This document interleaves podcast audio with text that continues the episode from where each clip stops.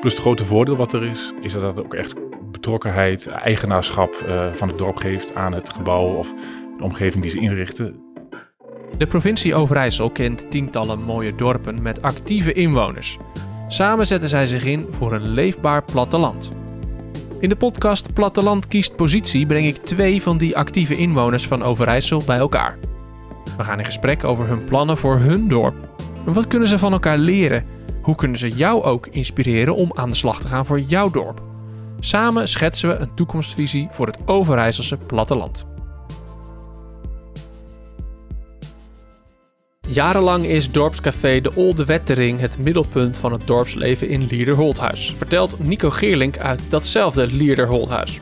Ja, het is een hele belangrijke rol. Eh, het café dorp, daar kwam iedereen samen. En daar uh, we hebben het ook heel vaak over de geloofsgemeenschap gehad. Uh, ook zondagochtend bijvoorbeeld na de kerkdienst kwamen daar iedereen nog even een bakje koffie drinken. Maar ook naar elke vereniging na de tijd, of nou de, de sportvereniging was, de muziekvereniging of na een vergadering werd even naar het café gegaan voor de evaluatie, om maar zo te zeggen. De derde ronde. De derde ronde. Ja. dus dat is daarin een hele belangrijke functie ja, het is ook echt wel een ontmoetingsplek uh, daarin voor Liederholthuis. Uh, daarin. Een plek die bruiste van het leven.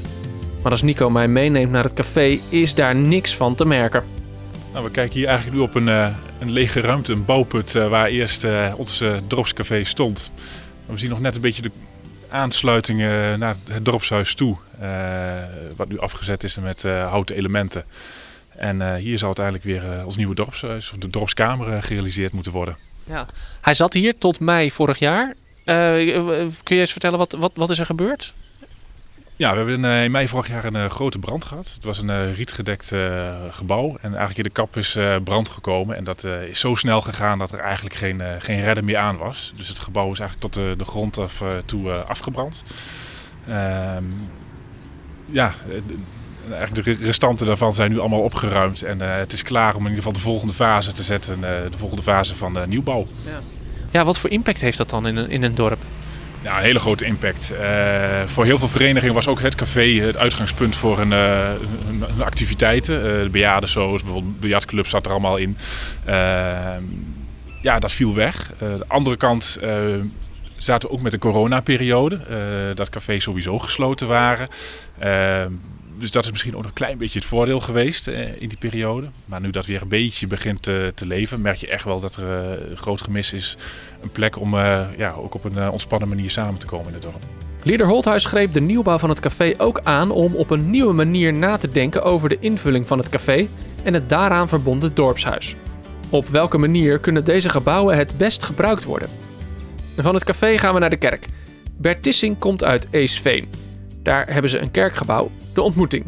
Maar de ontmoeting is meer dan alleen een plek voor zondagse diensten. Er is veel gebruik van ouderen, dus ze hebben spelmiddagen, et cetera.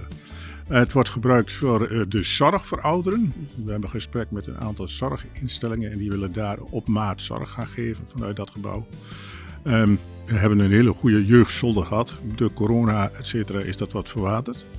En met name ook, uh, komt ook een zaalruimte in waar je kunt bewegen voor ouderen. Maar het is ook de bedoeling dat de jongeren van groep 1 tot en met 5 gebruik maken voor gymnastiek. En daarnaast hebben we een legio aantal vergaderingen van verenigingen in het dorp die daar terecht kunnen. En uh, er wordt een feestje gehouden. En uh, wordt, nou, eigenlijk is ook zo vanzelfsprekend bij ons in het dorp, als er iemand komt overlijden, welke achtergrond ook je hebt, je wordt vanuit het gebouw de ontmoeting begraven. Dus dat heeft ook een belangrijke functie in dat geval. Hoe maak je van een 150 jaar oud kerkgebouw in 2021 een thuis voor een dorp? En hoe zorg je dat café en dorpshuis aan de eisen van deze tijd voldoen? Deze derde aflevering van Platteland kiest positie gaat over herbestemming. Creatieve manieren om oude gebouwen nieuw leven in te blazen. We zitten in Liederholthuis. Ja. In, ja, wat, is dit, wat is dit voor gebouw? Kun je, kun je het eens omschrijven? Ja, nee, dit is inderdaad ons uh, multifunctionele dorpshuis. Uh, inmiddels al tien jaar geleden zaten we ook mee. Uh, heel klein dorpshuis wat eigenlijk, ja, we barsten uit onze voegen.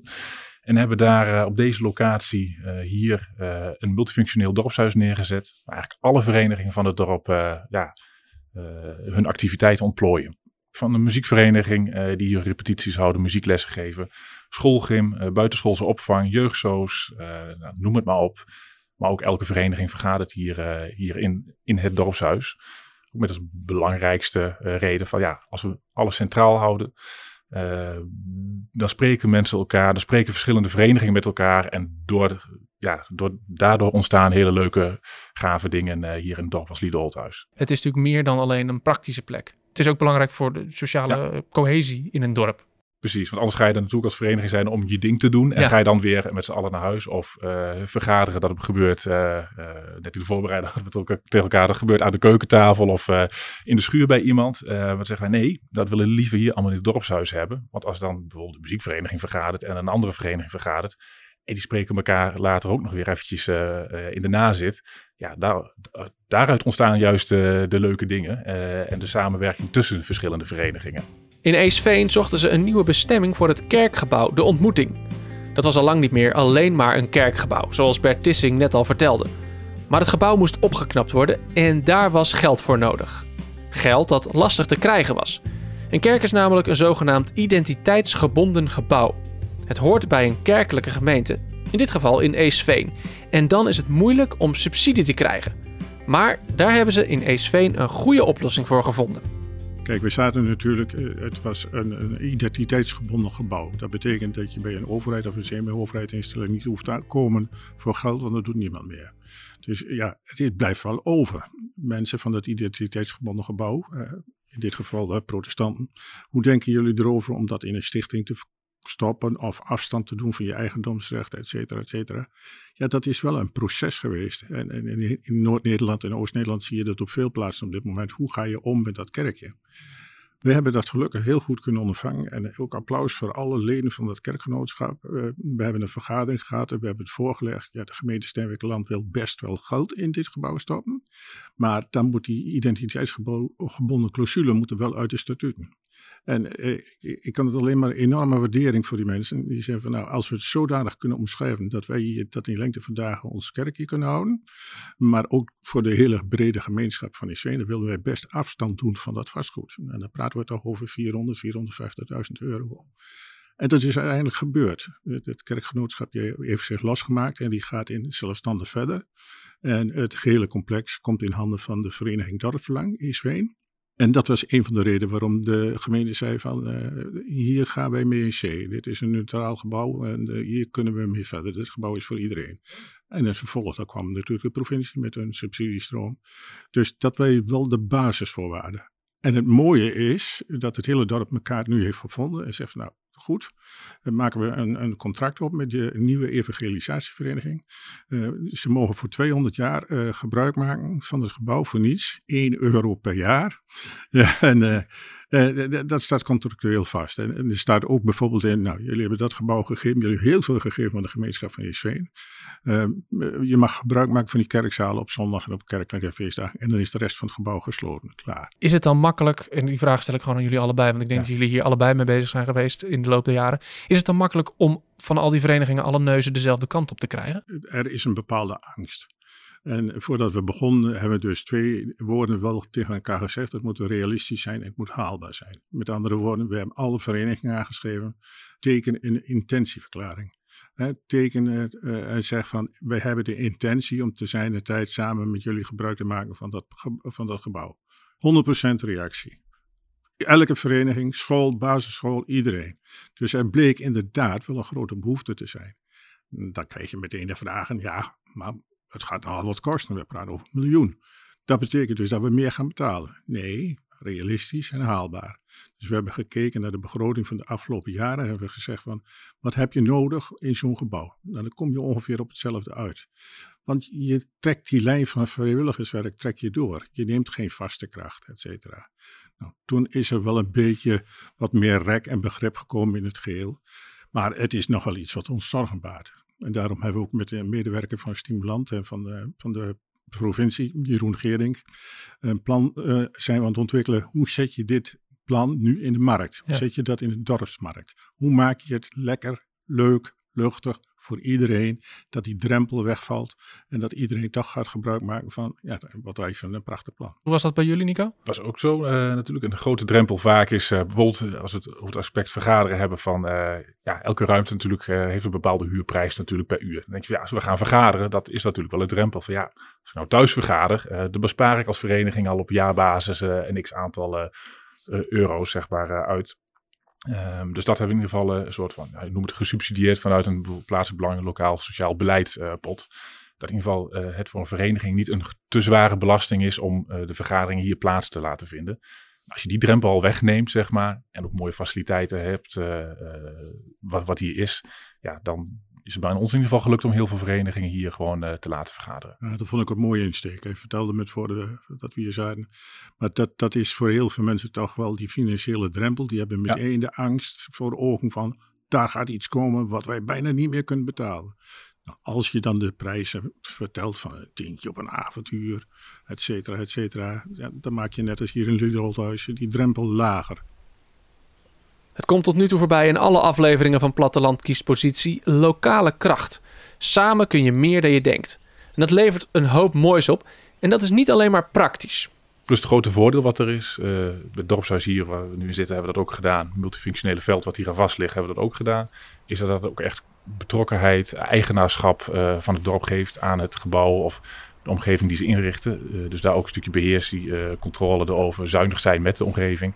Uh, die versterk je daarbij ook echt. Want iedereen heeft zelf zijn steentje letterlijk bijgedragen.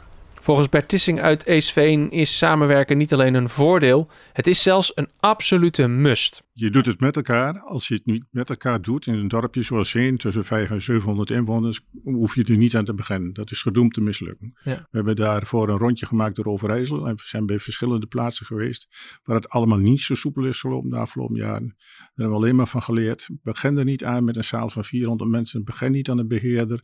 Begin niet aan een exploitatie van hier tot Tokio, want het is gewoon op de lange duur niet haalbaar. Ja. Wat is realistisch? Dat je een mooi sjaaltje hebt voor 130, 140 mensen die daar kunnen zitten voor een toneeluitvoering, voor een begrafenis, voor een wat grotere vergadering, voor een feestje. Dus dat is realistisch. Ja, het is inderdaad uh, behapbaar. Maar uh, waar wij ook, uh, met name met de realisatie van het project waar we nu mee bezig zijn, kijken ook naar de toekomst toe. hoe ontwikkelt het dorp zich? het dorp Liederholthuis is ongeveer even groot als Eesveen. Maar er is nu nieuwbouw. Er komt straks nog weer een stukje nieuwbouw. Dus zitten wel van ja, we moeten straks ook niet uit onze voegen barsten, zeg maar, in het gebouw. Uh, het deel wat hier net afgebrand is, uh, barst wel uit onze voegen. Dus daar hebben we echt wel naar gekeken. Als we het maken op uh, het inwoneraantal wat vandaag de dag in Liederholtes leeft, daar kunnen we daar een aantal jaar mee vooruit. Maar dat begint op een gegeven moment ook de ruimte te wringen. dus hebben we ook echt wel gekeken naar, oké, maar hoe ontwikkelt het dorp zich waarschijnlijk in de toekomst? Om daar een goed gebouw neer te zetten die gewoon flexibel schaalbaar is uh, naar de toekomst toe. Ah, en niet alleen maar gebouwd is op vandaag de dag, het heden. Gertjan Hospers is bijzonder hoogleraar geografie en directeur van de stichting Stad en Regio. Een stichting die zich inzet voor stedelijke en regionale ontwikkeling. Als geboren en getogen Overijsselaar is hij verbonden aan het project Leefbaar Platteland van de provincie Overijssel. In elke aflevering geeft hij zijn visie op het thema van die podcast. We hoorden al dat er in Eesveen creatief omgesprongen werd met overheidsbeleid en dat de gemeente daar ook mee instemde. Volgens Gertjan Hospers zou dit soort ambtelijke flexibiliteit vaker voor mogen komen. Instemmingsplannen. Herbestemming lijkt een verschijnsel van recente datum, maar is van alle tijden. Als je erop gaat letten, kom je in je eigen leefomgeving overal voorbeelden tegen. Neem Lonneker, het dorp van mijn jeugd, waar allerlei panden in de loop der jaren een nieuwe invulling heb gekregen. In de kleuterschool waarop ik zat woont mijn voormalige klasgenoot Pim. En in de bakkerij in de Oldenzaanse straat zit nu een schoonheidssalon. En geloof het of niet, maar het urinoir naast de begraafplaats is omgetoverd tot de kleinste galerie van Nederland. Ook de pastorie van de Jacobuskerk aan het Lonneke Dorpsplein krijgt een andere functie. Vorig jaar werd bekend dat er hotelkamers en zorgappartementen inkomen.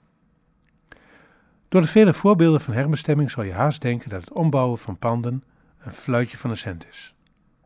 Vergeet het maar. Het is niet zelden een proces van bloed, zweet en tranen. Op dit moment zien we dat vooral bij leegstaande dorpskerken en boerderijen. Aan creatieve ideeën geen gebrek. Waarom zetten we in de kerk geen glazen kubus als ontmoetingsruimte? Zodat we niet het hele kerkgebouw hoeven te verwarmen. Kunnen we de stal op dat voormalige erf niet gebruiken als werkplaats voor het bouwen van carnavalswagens? En zou het niet mooi zijn als we in die lege boerderij starterswoningen maken? Vaak zijn het particulieren of ondernemers die zulke alternatieve invullingen vanuit een lokale behoefte initiëren en het dorp ervoor proberen te enthousiasmeren. Dat lukt meestal wel, maar daarna begint het pas. Want tussen droom en daad staan wetten in de weg en praktische bezwaren, om het in de woorden van schrijver Willem Elschot te zeggen. Knel in regelgeving, lange bureaucratische procedures en het denken in risico's in plaats van kansen hebben al menig herbestemmingsplan doen stranden. Waarom maken provincies en gemeenten bij herbestemming niet meer mogelijk? Natuurlijk zijn ze gebonden aan wetten, regels en beleid. En ook banken, vastgoedeigenaren en andere partijen kunnen roet in het eten gooien. Maar overheden kunnen wel soepeler omgaan met regelgeving. Zo zijn bestemmingsplannen vaak rigide, terwijl transformatie juist vraagt om instemmingsplannen. Instemmen met een goed plan in plaats van slechts te bepalen welke functie een gebouw moet hebben. Herbestemming die kan rekenen op instemming is meer dan waard. Want dorpelingen hebben vaak warme gevoelens bij oude panden. Zo ook Pim, mijn oude klasgenoot, die in onze oude kleuterschool woont. Toen hij het gebouw wilde kopen, wist hij dat de renovatie veel zorgen zou opleveren. Maar de geest van de plek gaf de doorslag. In het Tubantia zei hij daarover onlangs: Ik weet nog dat mijn moeder me hier op het schoolplein afzette en dat ik als kleuter door deze gangen rende. Al die herinneringen, dat gaf zo'n gaaf gevoel aan dit huis. En heel mooi dat dat soort oude plekken die eigenlijk hun functie verloren hebben, hun oorspronkelijke functie, dat die er nu weer zijn en dat daar weer leven in zit. Dat is een prachtig idee, toch? Vind Klopt. ik. Ja, en ehm, dat is ook vaak het punt met sloop. Hè? Kijk, dat wordt ook vaak gezegd van, ja, weet je wat, we slopen wel, we zetten er iets nieuws voor terug, hè, volgens de huidige normen.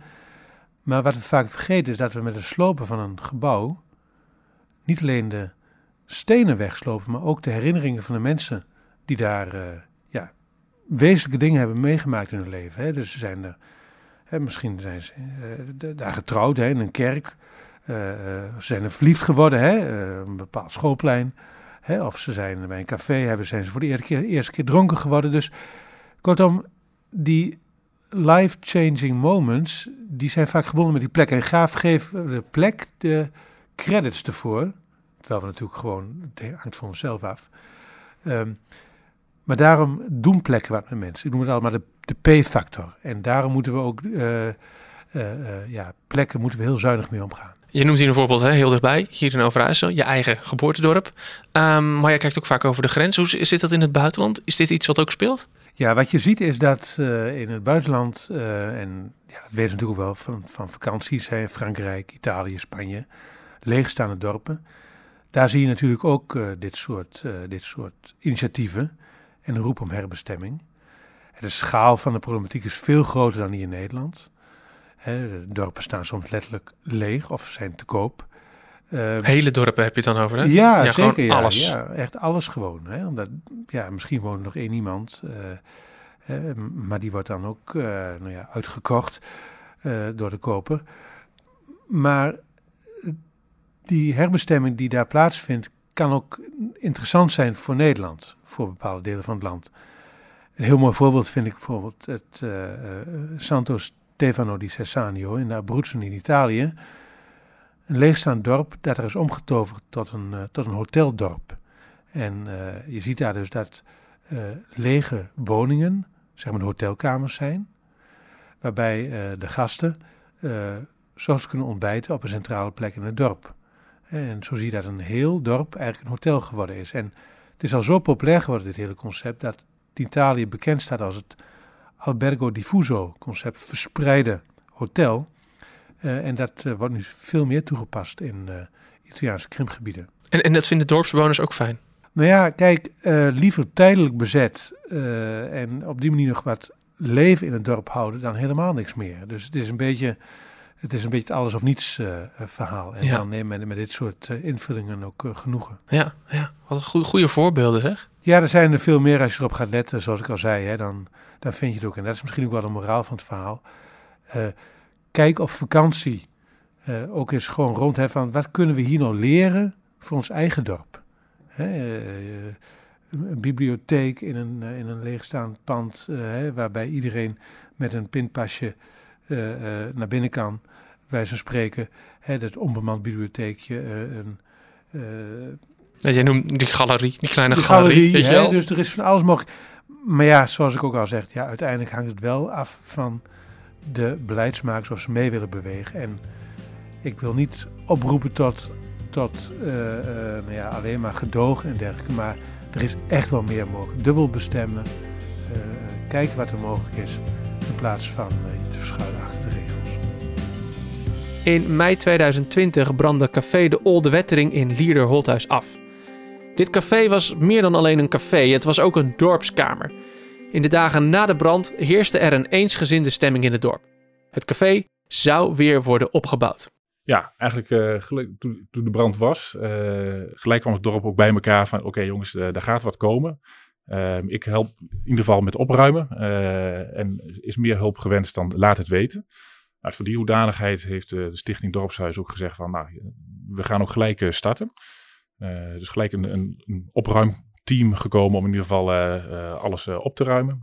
dus ja, het is nu ook een, een, lege balvol, om maar zo te zeggen. maar ook gelijk een projectteam gestart. De ene kant van, oké, maar wat gaan we hier nou realiseren? in, in stenen, in concept. En de andere kant uh, een projectteam van uh, hoe gaan we het dan financieren. Dus uit die, die commissie zijn we in ieder geval gestart. Uh, met ook het dorp mee te nemen, de vereniging mee te nemen. Oké, laten we nou eens even helemaal vanaf nul beginnen. Ja, we weten wat er stond. Maar laten we nou eens eventjes gewoon brainstormen. Wat willen we daar neerzetten? En ook mooi voorbeeld hoe we dat exploitabel houden. dat is natuurlijk ook iets. want heel veel verenigingen betalen huur. En dat is natuurlijk een groot gedeelte van je exploitatie van een dorpshuis. Er kwam ook het idee, en dat vond ik een heel mooi idee, van nou als we nou bijvoorbeeld drie appartementen boven maken, boven uh, dorpshuis. Want ja, je, je kunt de lucht in.